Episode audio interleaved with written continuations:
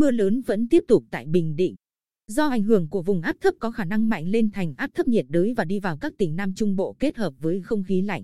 Nên từ ngày 7 đến ngày 11 tháng 10 khu vực tỉnh Bình Định khả năng có mưa, mưa vừa, có nơi mưa to đến rất to, với tổng lượng mưa phổ biến từ 150 đến 300 mm mỗi đợt, có nơi trên 400 mm.